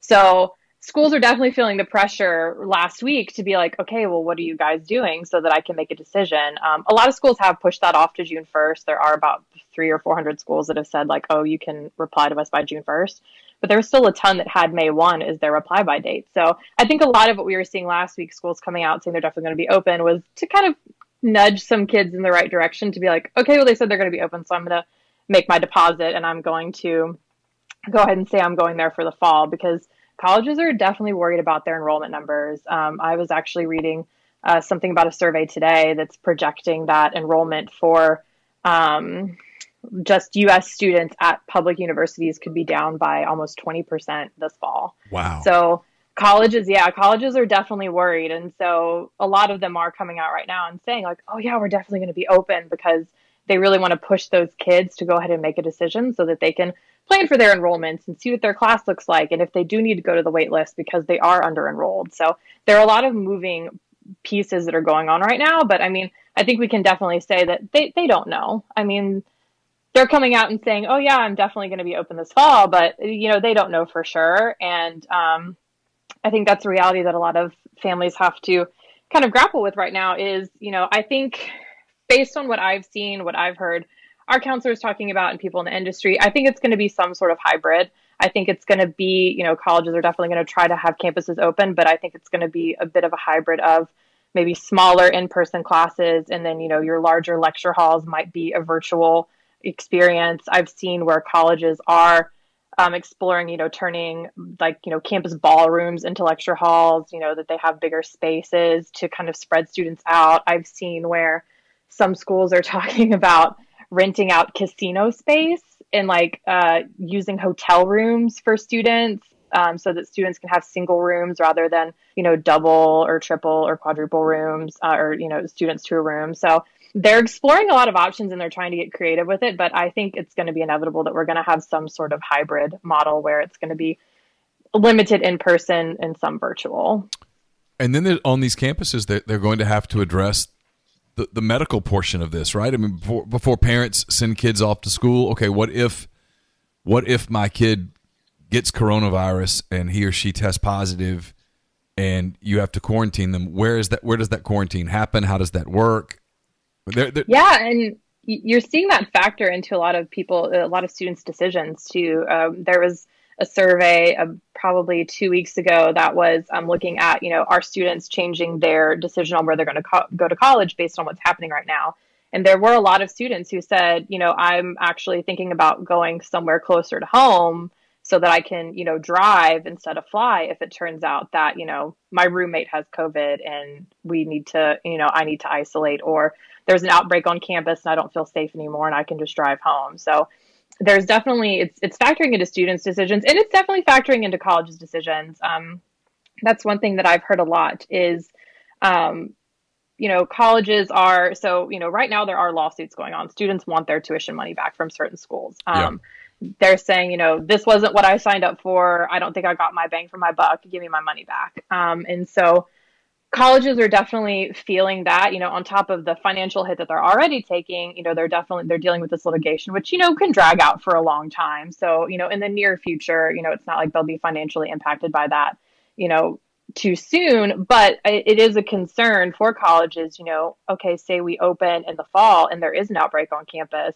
college presidents are definitely worried about the prospect of students suing for that too saying oh you put us in unsafe conditions by bringing us back too soon when it wasn't safe or when it you know wasn't it went against local guidelines. So that's definitely top of their mind too that, that i've seen explicitly stated that colleges are worried about the the prospect of lawsuits should they you know open and there be an outbreak on campus. At the end of the day anna who's going to make these decisions? I mean because you know it's like my daughter goes to university of arkansas. That's a completely different setting than than say stanford where you know mm-hmm. you, you've had a different deal or you know, obviously a kid who goes to Ole Miss, the the the, the environment here, from a I'm strict, strictly speaking, COVID is completely different than say St. John's or mm-hmm. uh, NYU or something. I mean, how how does that how does that uh, who who makes that call? Yeah, I mean, like I said, I think you know, for a lot of schools, you're just kind of at the mercy of what's happening locally. You know, especially for a lot of public institutions. You know, if you're you know, in say Knoxville, and Knoxville still saying, oh well, you can't have you know um, groups of 50 or more in a in a spot when the campus opens you're kind of at the mercy of what happens, you know, locally. Um, you know, for private institutions, it's very different. I think, you know, the top priority is students. Obviously, you know, there a school like NYU isn't going to put their students in any sort of danger. Well, no schools are going to put their students in danger, but NYU, for example, you know, they are in New York City where we're seeing, you know, this this massive outbreak. Um, students are, you know, the densely populated place in general. Students are in densely populated dorms, so they're definitely going to have to come up with some contingency plan there to figure out, yeah, how do we get students on campus and keep them safe? Um, because yeah, it is going to be very different for an NYU as opposed to, yeah, an Ole Miss that's in a smaller town that maybe hasn't seen any cases and, um, you know, might have a better um, or might have looser restrictions in place. Um, I know you're not, you live with a, a sports nut, but I don't know how, how big of a sports nut you are. When you, when you talk to uh, to schools, do you get a feel for whether they're confident about sports happening on campus this fall?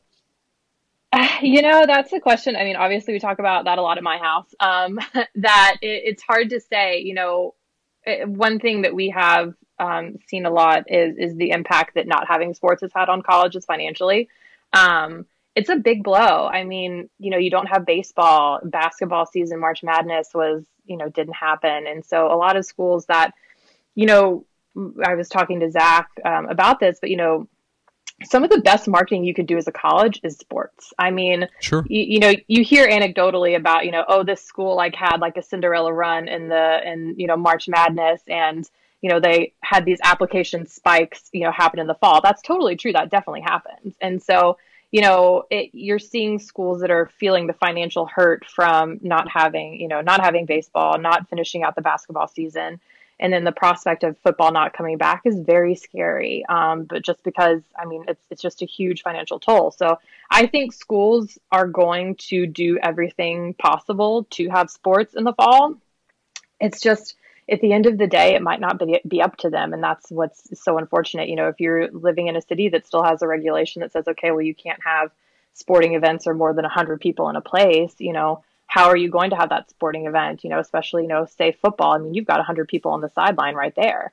So you definitely can't have spectators. How do you decide, you know, what's going to happen on the side? So, I mean, there, there are just a million things that people have to consider. And, I want I you know, I went to South Carolina. Zach went to Ole Miss. Like we're a big football household. My stepdad's a football coach. Like we love football. We want football. But I've told Zach I was like I'm I'm not confident it's going to be you know it's definitely not going to be the experience that we're used to, and it will be interesting to see you know are there going to be some schools that can have it and some schools that don't. So how does that affect your schedule? What does that look like? It's it's going to be really interesting to see how this fall plays out. But I mean I do think colleges are going to do everything in their power to have sports this fall. It's just going to look very different than what we're used to.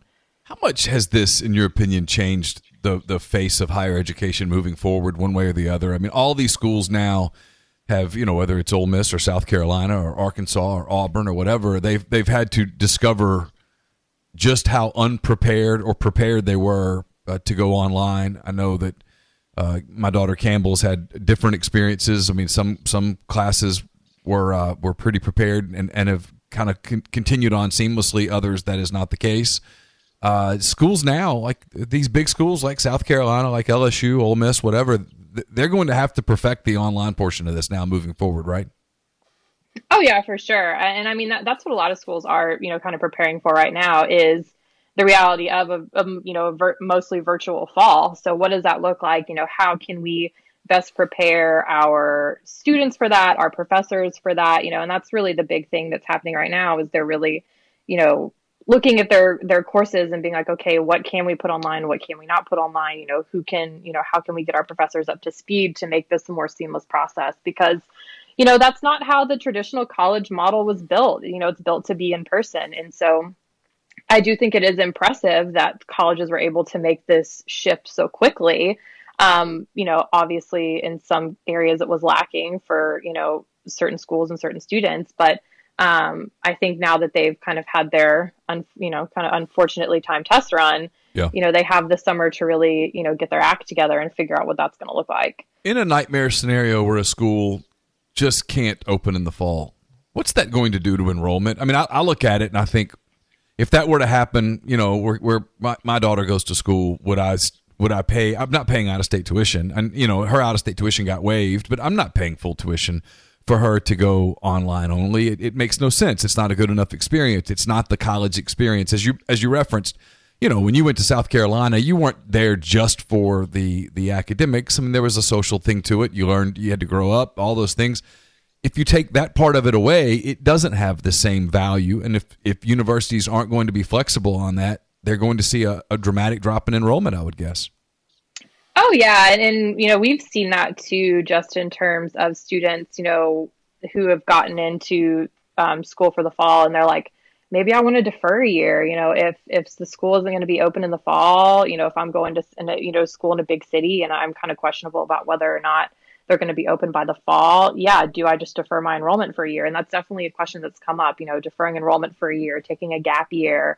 Um, going to community college for a semester. I mean, those are all options that have been explored and are on the table. And it really depends on a case by case basis. You know, my my personal opinion is, you know, if you're about to be an incoming freshman, um, if you have the fall online like that, that sucks, and that's not what you signed up for. And you would hope that obviously the tuition would reflect that to be seen if it would you know if you know they have if a school has an online you know online only fall if they discount their tuition rates you know that remains to be seen.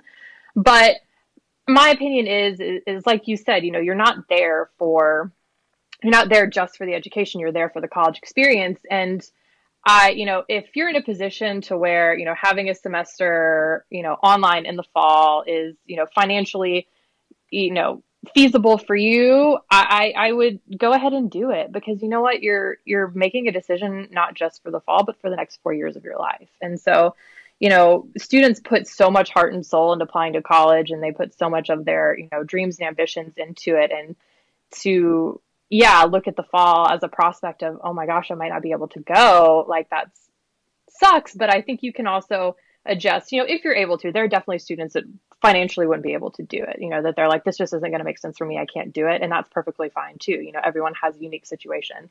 But, you know, for students that are, you know, super concerned, I, I would just say, you know, kind of take a step back. And I, I think that, you know, if you have one fall, one semester online, like that's, you know, not the worst thing because then you have seven other semesters to do all the other things that you wanted to do. So, you know, I'm I'm trying to like have a positive outlook for students because I, you know, I I don't think it's going to be persistent for the rest of your college experience. You know, the fall is definitely going to be affected, and certainly the spring too. I mean, this isn't going away anytime soon, but it's the next four years of your life, and so I think it's it's important for families to really just kind of sit back and kind of decide. You know, okay, do I, you know, am I discounting this college because I just really wanted that fall experience, or you know, or, or do I have bigger concerns at mine? So I don't know. I, I think that you know it's just really important for everyone to definitely look at the short term. You know, what's going to fall the fall going to look like? How can I adjust? You know, do I want to do community college for a semester?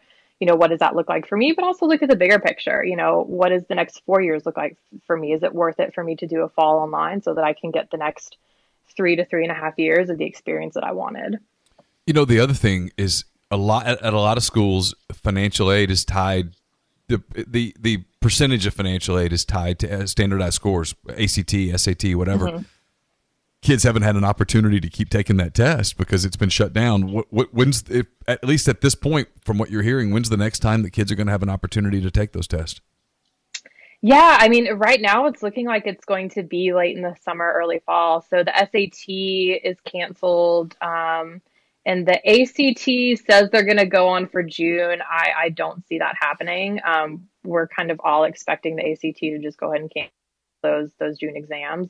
Um, so, I mean, it's not going to be until late summer, early fall that students can test again. Um, I know the SAT did add another date um, in September, um, and the ACT is also exploring adding other dates. You know, it's it's it's such a weird time because you know these tests are um, they're important, obviously, you know, for the college admissions process. Um, a lot of schools are going test optional. Um, you know, you see some more selective, like liberal arts schools going test optional, saying you can still apply without a test score. You know, either temporarily for this upcoming admission cycle, or um, I think the number is like 1,100 schools in the U.S. are, you know, technically test optional. So there are definitely options, you know, where you can still apply and you don't need the score. But yeah, I mean, you need it for merit aid, you need it for scholarships. So um, you know, our our advice, oops, our advice for students right now is to, um, you know, really look at when the next time you can take it in which is going to be late in the fall um, and just really you know if you've already taken you know in the case of your daughter if you've taken it and you've gotten a really great score that you want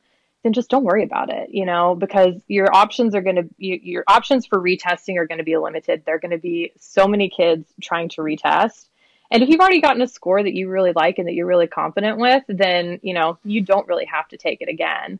Um, but it is really stressful for for families because there are so many limited options. Um, the SAT and the ACT have said that they are going to roll out at home tests. Um, those probably won't happen. They've said the winter, so that probably won't happen until you know around or right after this next um, admission cycle's applications are due. Um, but also, no one knows what that looks like, and um, if that's no one knows what that looks like or if it's even going to work.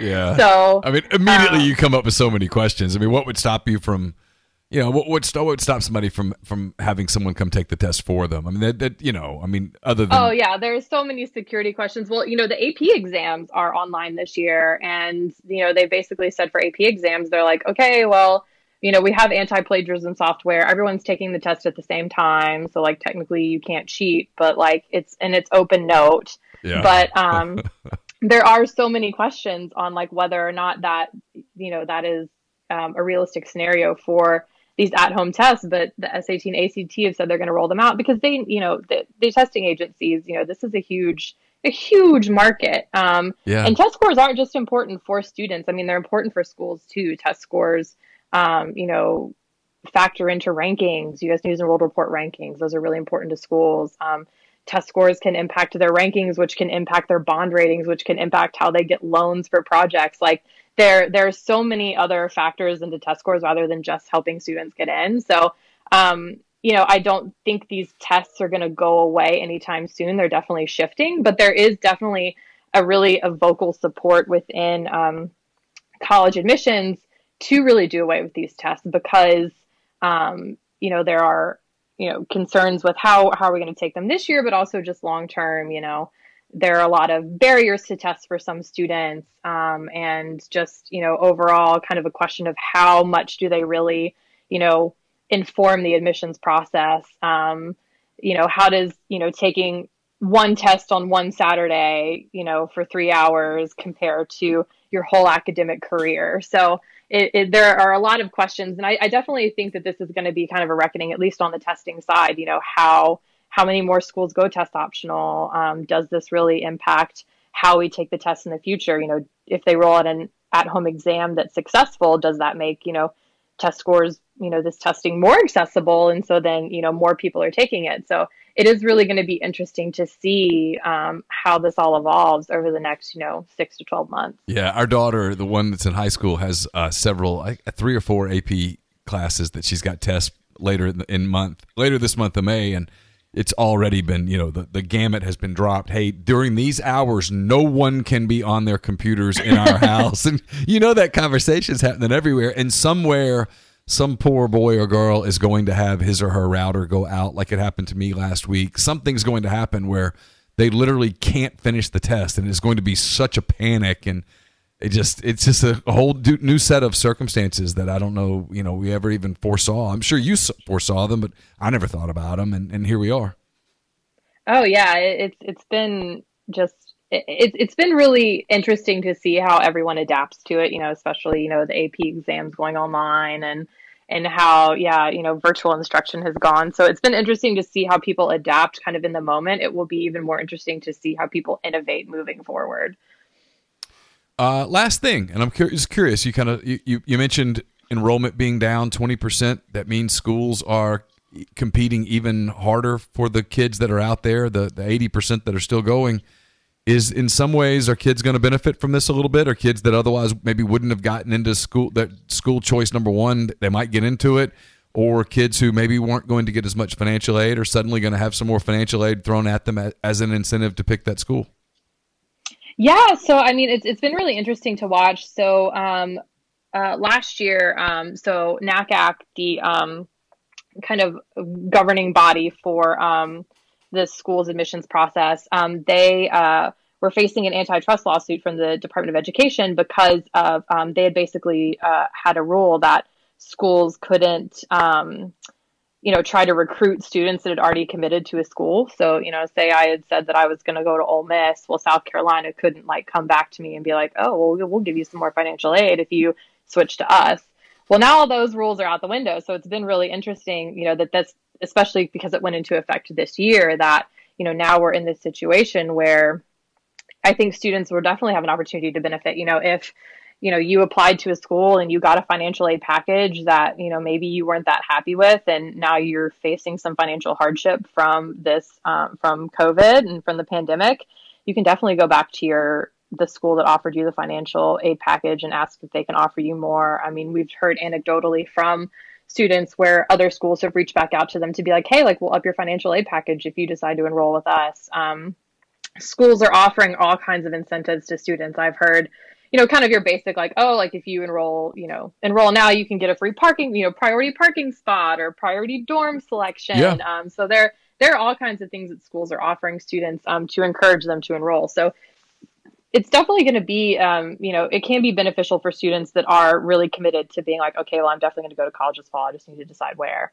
Um, and then just moving forward, you know, it is going to be interesting. Um, I, I, do think it's going to be easier for the transfer admissions process. Um, historically transfer admissions have been kind of hard, especially at your top institutions, just because their classes are already filled and there are only so many spots for transfer students. Um, so I do think there will be an easier um, admissions process for transfer students. Um, and I do think that, um, you know, this fall coming up applying to college, I mean, it is going to be stressful for students because there are so many unknowns and they have just such a weird application process. But um, I do think I, I don't know if it's gonna, you know, at the top institutions, it's always going to be hard to get in. You know, your Harvards and your Stanfords, they're always going to have their, you know, five point infinity, you know, admit rate because you know that's what makes them selective and that's the reputation they have to maintain. But I do think that it, it's some other schools that will be. Um, you'll see some higher admit rates. Um, we already saw higher admit rates this spring um, for some schools, um, just because of you know kind of the nature of um, what's happening. You know, there aren't really as many high school students as there were, you know, 10 years ago. Um, the number of graduating high school students has kind of plateaued. Yeah. So students are competing for a lower applicant pool. Um, so And there's a know, really small year coming, right? Uh, It's like 2023 or something where the, the number of, of uh, high school graduates kind of falls off a cliff. Yeah, I, I want to say the last projection I saw was like it was either 23, 24, 25. I can't remember. Um, but yeah, that's really when it starts to kind of drop off just because people aren't having as many kids. And so, um, you know, you have there are over 3,000 colleges and universities in the US all competing for a smaller number of students. So I definitely think you're going to see admit rates at certain schools go up um, next year for sure. Not that that makes it, quote, easier to get in, but you know i think it does make it um you know you have a better chance because you are competing with a with a smaller applicant pool and you know colleges are trying to fill those seats All right, last thing when when uh, the Rebels and Gamecocks play, I know it's not a, a frequent thing. Do you guys have to go to different different places? Do you have to retreat to your separate corners, or is it civil? um you know it's it's fairly civil. Um i will say zach was not the best sport when we went to oxford last time. Yeah, um but you know it's all is forgiven. You know i i always love to throw it in his face that i've been to to the both games where we beat Ole Miss um in football at least. Um and i want to say the the first time that i went to an Ole Miss basketball game it was south carolina playing at Ole Miss in the tad pad and um about halfway through and so he and i love to joke about that is just kind of like the the epitome of Ole Miss and South Carolina sports right there is you're just in this sad little stadium and then the power goes out halfway through. So that was that was a fun experience. But yeah, we're we, we try to be pretty civil. He's he's a little bit more intense than I am, obviously, but one of us has to stay grounded, you know. yeah. So uh, if if there is a season, is this the year the Gamecocks break through and and and Muschamp gets it going, or is this does this season end in heartbreak, a loss to Clemson, and a coaching search? Uh, I hope not. You know, I, I and Zach will attest to this. I was not on board with the Muschamp hire when it was made. I was, I didn't like the way that hiring search, that coach searching went. I didn't like the hiring process. I thought it was super messy, and I was not a fan of it. And then when we got Muschamp, I was like, of course, this is like what happens when we just kind of like screw this up but i am like i am on board with coach boom i i think he's been really great with this with the athletes like and he's really brought this really like a great excitement back to us that we were kind of you know really lagging at the end of the steve spurrier era i love steve spurrier he was a great coach for us but there was definitely you know kind of a you know a pall at the end of it because you know we just we weren't doing as well we had this really high high and then this really steep decline so you know, I think he's really injected some incitement excitement back into the program. So I hope he does well this year. I really want him to because I, I want him to stick around. I just want there to be a season, and then if we get to have a season, Yeah. I, I catch myself sort of cheering for everybody. So uh, hopefully, hopefully we have a season and, and it all works out, and and um, you guys can watch the Rebels and the Gamecocks routinely, and that would be good news for everyone involved. Hey, th- yes, exactly. Anna, thanks so much for the time. Really appreciate it. No, thank you. Talk to you soon. Welcome to this week's Ask an Ortho segment with Specialty Orthopedic Group. They are open in Tupelo and Oxford. You can skip the ER for urgent ortho related injuries. They're also offering virtual health telemedicine. And here are some more routine things as well. Patients have 24 hour access to appointments at 662 767 4200 or ms.com. No referrals are needed, and walk-ins are welcome. Roland Robertson joining us this week on the show. Knee reconstructions, hip reconstructions, and uh, and the like. How are you this morning? I'm good. How are you? Oh, doing well. Um, watching it rain right now, actually. Um, but uh, we're doing do, doing good. So let's talk. Let's talk a little hip today. Um, we get get listener questions submitted throughout the time, and something that I, I guess I typically had, um, had had had thought it was more of a uh, an, an older person injury for the most part, hip reconstructions, that type of thing.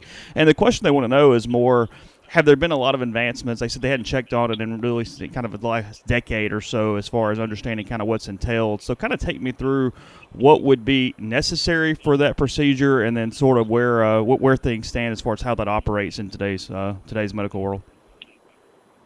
Yeah. So, for hip replacement, as far as indications, typically it's it's severe changes, which typically are osteoarthritis or avascular necrosis uh, things that we see, but but those are the two most common, and by far the most common is just simply osteoarthritis, which is just wear and tear of the cartilage over time. Um, and you know, this used to be uh, something that was done, like you said, more commonly in the elderly population, but um, in the last decade or so, it, it has the age um, has creeped down a good bit. There's a few reasons for that. One, the implants are better, so they last longer. So previously, you know, and if you got it hip replacement in the 90s, a lot of times you were told it was going to last 10 years, maybe 12 years, um, and that's changed. And now, you know, we're looking at 20 years.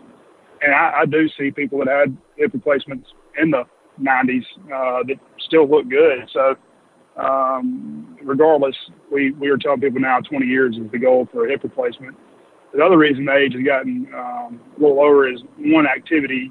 Um, you know, people are pretty active and, and playing higher level sports and more contact type sports and, and have injuries when they're younger that, that show up, you know, in their 40s and 50s.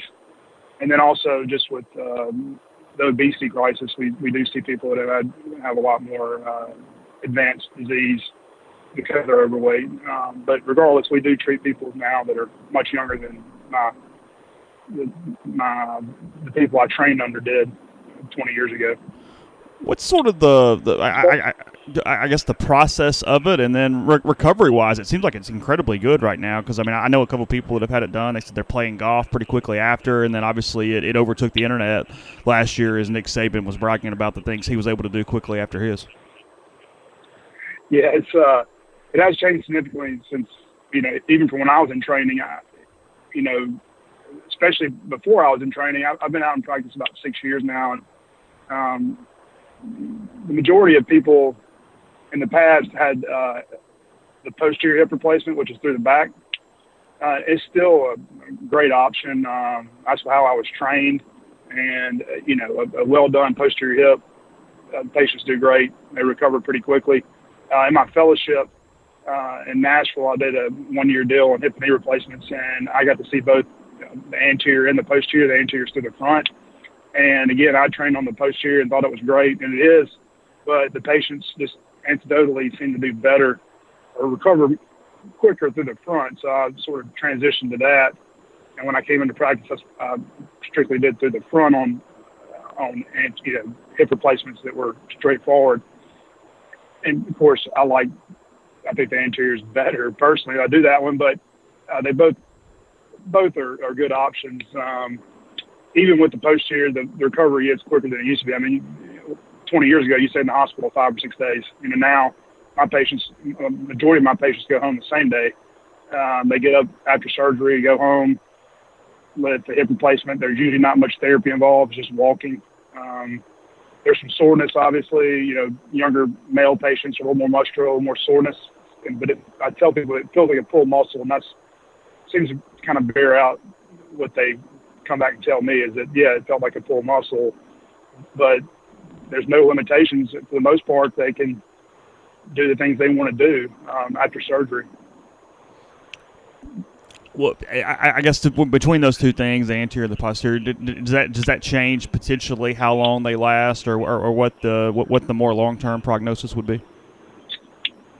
No, you know, a lot of that's dependent on the implant, but as long as everything goes smoothly and there's no complications, uh, you know, there there are low uh, percentage complications, including infection and and dislocation. But as long as those you don't have any of those type issues, the longevity of the joint is is, is similar with both approaches. Um, so that's what I tell people. At a year, if I did you your hip five ways, you know, five ways through uh, posterior and five ways through anterior approaches, you you'd walk in here, it'd be hard. I'd have a hard time telling which way I did it, but I will say the first few weeks and months, just anterior is it, typically a seems to be a, a quicker, easier recovery. Um, you know, people get back to work pretty quickly. I mean, I have people go back to work, like you said, or get back to playing golf within a week or two. Um, not, and everybody's different, has a different recovery, but but it's uh, it is uh, much much better than than it was 15, 20 years ago. So it seems like at least as far as some restrictions and, and, different things in the medical community are starting to open up a little bit. What's it been like the uh, the last couple months? I mean, as far as not necessarily what you've seen, but just the day to day. I would assume that in some ways a little more challenging, but then in some ways not not not exactly normal either, right? Yeah, I mean, so uh, I did not do a surgery for six weeks, which that's the first time that's happened since medical school. Um, we started back last week on some very selective uh, patients, and, and this week as well. And the next week, as more and more things are lifted, we'll ramp back up. But yeah, you know, it's uh, it was an interesting time for I guess for everybody. I mean, but it's sort of nice to have a break and be able to spend time with the family. But um, you know, not being able to do what I've done the past few years every day is kind of weird. Um, but getting back in the swing of things, so that's good. Special orthopedic group again, Oxford and Tupelo. That's 662 767 4200 or SOGMS.com. Again, no referrals needed. Walk ins are welcome at both locations. Uh, we'll, uh, we'll talk to you again soon. Appreciate the time today. All right, thanks, Jay. That'll do it for today's show. You got the interviews with Reynolds Wolf, with Anna Berry, and our Ask an Ortho segment this week with Roland Robertson. So uh, thanks to all those interviews, and then we'll be back tomorrow with our show. We'll have our Thursday night live show as we've been doing. So we'll keep continue to try to bring you content here on the MPW Digital Network. You've had soft verbals, Mind on Money, and more. So uh, check out all of our podcasts everywhere you find podcasts. And Brunel and myself, we appreciate it. And we're back again very, very soon.